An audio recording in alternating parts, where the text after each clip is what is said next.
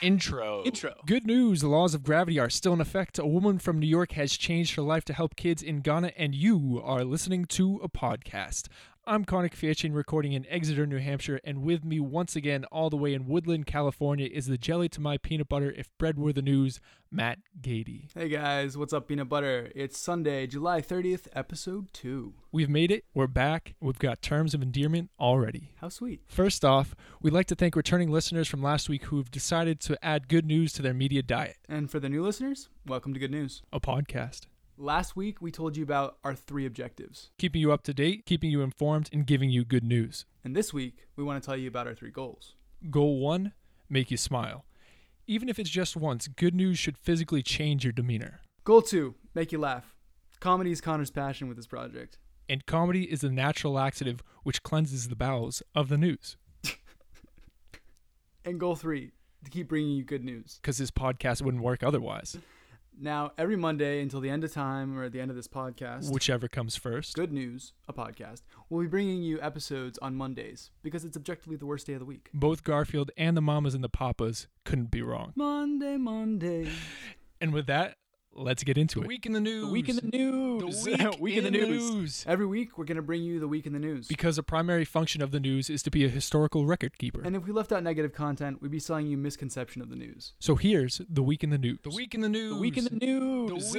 news. Healthcare legislation died dramatically in the Senate. McCain was the deciding vote. Donald Trump derided Attorney General Jeff Sessions for recusing himself from the Russian investigations. Congress passed bipartisan sanctions against Russia, Iran, and North Korea. Trump will sign the bill. Related. Russia retaliated against sanctions, expelling 755 U.S. diplomats and seizing property. Donald Trump called for 5,000 more border control agents and 10,000 new ICE agents. Fires raged in France and Portugal, but are now reported to be under control. Protests were banned in Venezuela. President Trump announced that transgender individuals can no longer serve in the military, sparking backlash. The military said they were not aware of nor enforcing this new policy at this time. Energy programs in Senator Lisa Murkowski's home state of Alaska were threatened over her health care vote. The Boy Scouts of America released an apology for Donald Trump's quote political rhetoric in a speech he gave at the National Jamboree. White House Communications Director Anthony Scaramucci had a bombastic conversation with reporter Ryan Lizza. Related, Rince Priebus is now the former White House Chief of Staff. related. General John Kelly stepped in as the new Chief of The Staff. DOJ said that the Civil Rights Act does not protect LGBT individuals from workplace discrimination. North Korea tested another intercontinental ballistic missile. Experts say this one could reach New York City. John McCain has decided to return to Arizona for brain cancer treatment. Good news. Good news! Well, technically, good news is an extension of the week in the news. It's important that we distinguish the good news stories. because that's the point of the show. And getting all the bad news out of the way is like eating all the parts of a meal you like least first so you can enjoy the rest of the meal. And the juxtaposition creates a contrast to show you how negative the news can be. And how good the world can be. So, we're going to slow our pace and give you the good news. Congressman Steve Scalise is out of the hospital and on the road to recovery. Scalise suffered complications including infections resulting from a gunshot wound sustained at a congressional baseball practice. Troop 6000, a Girl Scout troop from New York, is comprised of neighbors. All 25 members of the troop are residents of a 10 story hotel that acts as a homeless shelter for the girls and their families. The girls range in age and rank from 5 to 14 and Browning to cadet. In Scouts, the girls have opportunities and friendships that they may not have had before. The Girl Scouts of the greater New York area are making it possible by covering costs so that leader Giselle Burgess, who is also homeless, can facilitate friendships and teach the scouting way. The troop is not necessarily unique, but it's rare. Homeless troops have popped up over the years, according to the New York Times, who first reported the story, but they aren't common. The troop is part of initiatives in New York to support homeless children who make up nearly 40% of the homeless population in shelters. This is all part of a five year plan by Mayor de Blasio to tackle homelessness. In other good news, scientists say that slugs are the answer to creating a super adhesive that could be used in the medical field. Inspired by the slug's ability to stick to slippery surfaces, scientists have developed a super strong glue as strong as cartilage. The glue can be used to join tissue that traditionally would not take adhesive, like organs. One more medical miracle straight from nature. In its ninth year of expansion, the U.S. economy shows good signs in the second quarter. The Commerce Department reported that there was a 2.6% annual rate of expansion, assuring some after a slow economic start to the year. Main good news story. Good news story. For our favorite good news story of the week, we wanted to highlight the good work of a woman who changed her life to help others. In an NPR story reported by Amy Yee, we learned about Pat Wilkins, a former New Yorker who lived an expensive life of nice cars and city living. Wilkins now runs Basics International. Basics is a nonprofit devoted to helping fight poverty and illiteracy in Ghana, West Africa. Wilkins faced a turning point in her life after volunteering at a homeless shelter in New York. Speaking with her pastor, she decided she needed to try and make a difference in the world. After some missionary work in Russia, Wilkins ended up in West Africa, where she was volunteering in schools and even sponsoring some children out of her own pocket. She realized it wasn't enough, and in 2001, she started Basics to help guide kids in Ghana through school to help better the children and eventually the communities they would enter as adults. Basics has seen success and continues to expand to meet the needs of kids, such as offering daily meals to students. After living an affluent lifestyle in New York, it wasn't until 2012 that Wilkins would draw her first salary. You can check out Basics on their website, www.basicsinternational.org. Feature the depth story. This week and every week, we're going to bring you a brief and detailed look at an important issue with broad implications. The oxymoronic state of brief and detail acknowledge we see the oppositional goals as a target worth aiming for. Like Michael Scott said, Wayne Gretzky said, you miss 100% of the shots you don't take. This week, our feature is Healthcare. Healthcare. Acknowledging the audible groan that we anticipate, don't stop this podcast. We know this topic has been beaten to death. And is literally dead now. Or so we think, but, uh, you know, what is dead may never die. Oh. It's really not a dead topic. But the defeat of the proposed healthcare bills actually gives us space to talk about healthcare in a way that we believe is important and relevant outside of its polarizing political discussion. So we promise. If you haven't stopped listening already, there'll be no political bias, no policy jargon, and a positive perspective in the end. We hope to make healthcare an easy pill to swallow. And to make sure we don't get overly verbose, we're going to establish an important acronym NHI. National Health Insurance. Trust us, NHI will be much easier to listen to than National Health Insurance over and over. And to give you a sense of direction, we're going to be looking at the history of NHI in America and metadata about American healthcare. So, to begin, NHI came into the national consciousness with the 1912 Progressive Party, known as the Bull Moose Party, led by Teddy Roosevelt. Now, we understand that saying progressive is a harrowing word to some of you. And to some of you, it's a rallying point.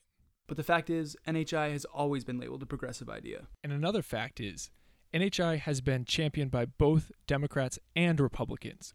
So, in 1912, after Teddy lost the election, NHI fell out of favor until 1933, the height of the Great Depression. The unemployment rate was 25%, and Americans were clamoring for government relief. The president at the time, Franklin Delano Roosevelt, wished to pass NHI, but FDR saw it as a potential roadblock in passing retirement benefits and unemployment insurance which the nation gravely needed. So FDR, believing NHI could be passed in the future, advanced the Social Security Act without health care, and in 1935, the Social Security Act was signed into law. Jump five years ahead, and FDR is still fighting for NHI, though Congress had no consensus behind a plan. Democrats, FDR's party, held the majority in Congress, but Southern Democrats began opposing government expansion, in part to protect segregation. And, outside of Congress, lobbyist groups such as the American Medical Association oppose the idea of government's extended role in healthcare. So, to recap, we have NHI legislation developing too slowly, lobbyist opposition mounting, and congressional opposition and lack of consensus. Remember these themes, they will come up again.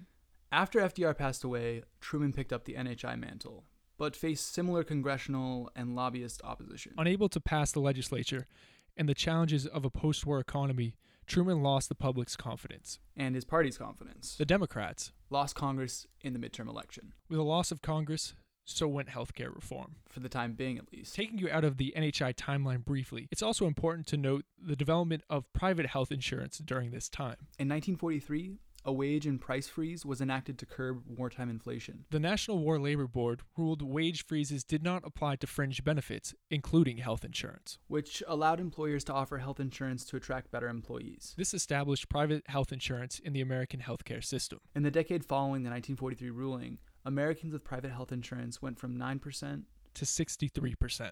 But here's the catch there was no central logic to the private health insurance industry. So America had created an insurance system with no grand direction or plan, but nonetheless, it came to power. All right, there it is. The necessary historical framework to understand healthcare problems in America. Recap FDR and Truman tried to pass NHI and it failed. There was no plan behind privatized health insurance in America. And it just kinda happened. Now, instead of droning on, dragging you through the minutiae that muddies NHI history, we'll summarize up until the Affordable Care Act, also known as Obamacare.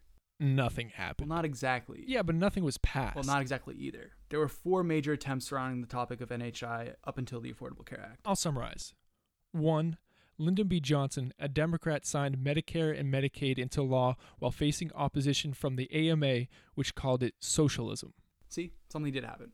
But it wasn't the true healthcare reform FDR and Truman had talked about. Two, Nixon, a Republican, was the closest to passing national health insurance. Two dominant policies came out, both calling for universal coverage. No lobbyist opposition mounted because of Nixon's anti communist credentials. And the bill had bipartisan support. But legislation stalled and was eventually stymied because it became overshadowed by political Hello, scandals. Watergate. Nixon, a Republican, was the closest president to passing national health The insurance. third attempt, Carter, a Democrat who promised national health insurance but abandoned the plan because the economy wasn't strong enough to support it. Eventually, nothing passed because of competing plans The legislation was too slow. and lobbying opposition, So, yeah, okay. Nothing really happened short of LBJ's Great Society. which which I, I want to retract. That is big, But nothing near the grand plan FDR had for national healthcare coverage. and as you can hear, the tropes of slow developing policy, lobbyist opposition, and splintered congressional support and opposition kills national health insurance. And that's when the Affordable Care Act came in. Now, we're not going to bore you with that information.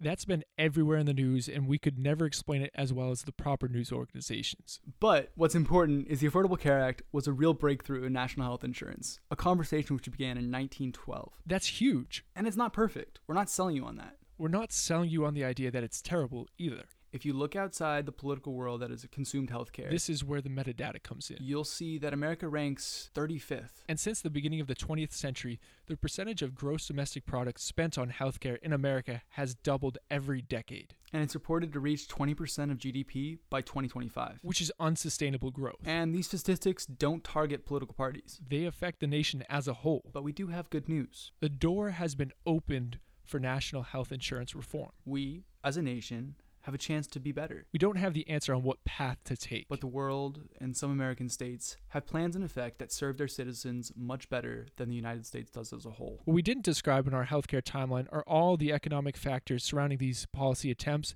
and the money within the private Oh, health so insurance much money. industry. But we did promise to be brief. And the truth is, America's healthcare is in trouble. Now, the legislation may be dead, but the conversation is far from over. And if you inform yourself and engage in the political system, you can make your voice heard and make America's healthcare system better. And that's good news.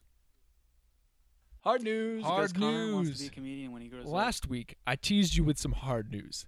The tease was rocks. Not just any rocks, basalt rocks. Now, there was some confusion. Some listeners, and my own mom, thought I said salt rocks. Nope, it's basalt rocks. B A S A L T. Now, basalt is my favorite rock because it's the most abundant bedrock in the world. It forms in the oceans, so you know it's rolling in the deep, and it's sonically superior to other rock species. Yes, the sound of the name basalt is what attracts me to it. And this is only natural as it falls into the igneous rock family, which is the sonically superior rock type. Metamorphic is a close second because it sounds something like a Power Ranger would say. It's metamorphic time! And sedimentary is last for obvious reasons. Yes, it is a fact that basalt rocks are the most abundant bedrock in the world underlying most of the oceans. Not all of this is made up. Yet humans mostly use basalt for aggregate and construction compounds such as concrete, which shows the world is once again the superior architect to the human mind. And of course, basalt would be a sheep's favorite condiment if in fact sheep's used condiments and basalt was in fact a condiment itself. I'd imagine they use it much like salt. If you like our hard news, please tweet the hashtag basaltrocks at us on Twitter at podcastgoodnews. And if you disagree with me, please hashtag us with your favorite rock. That's our show. If you have any questions about healthcare or basalt rocks, please feel free to email us at goodnews at goodnewsapodcast.com or to our website at goodnewsapodcast.com. As always, you can check out our sources on our website to make sure we aren't fake news. Again, that's goodnewsapodcast.com. Follow us on Facebook, Twitter, and iTunes to support Good News, a podcast, Please share with your friends, and leave us a review wherever you can find the space, and that'll do it for good news. a podcast.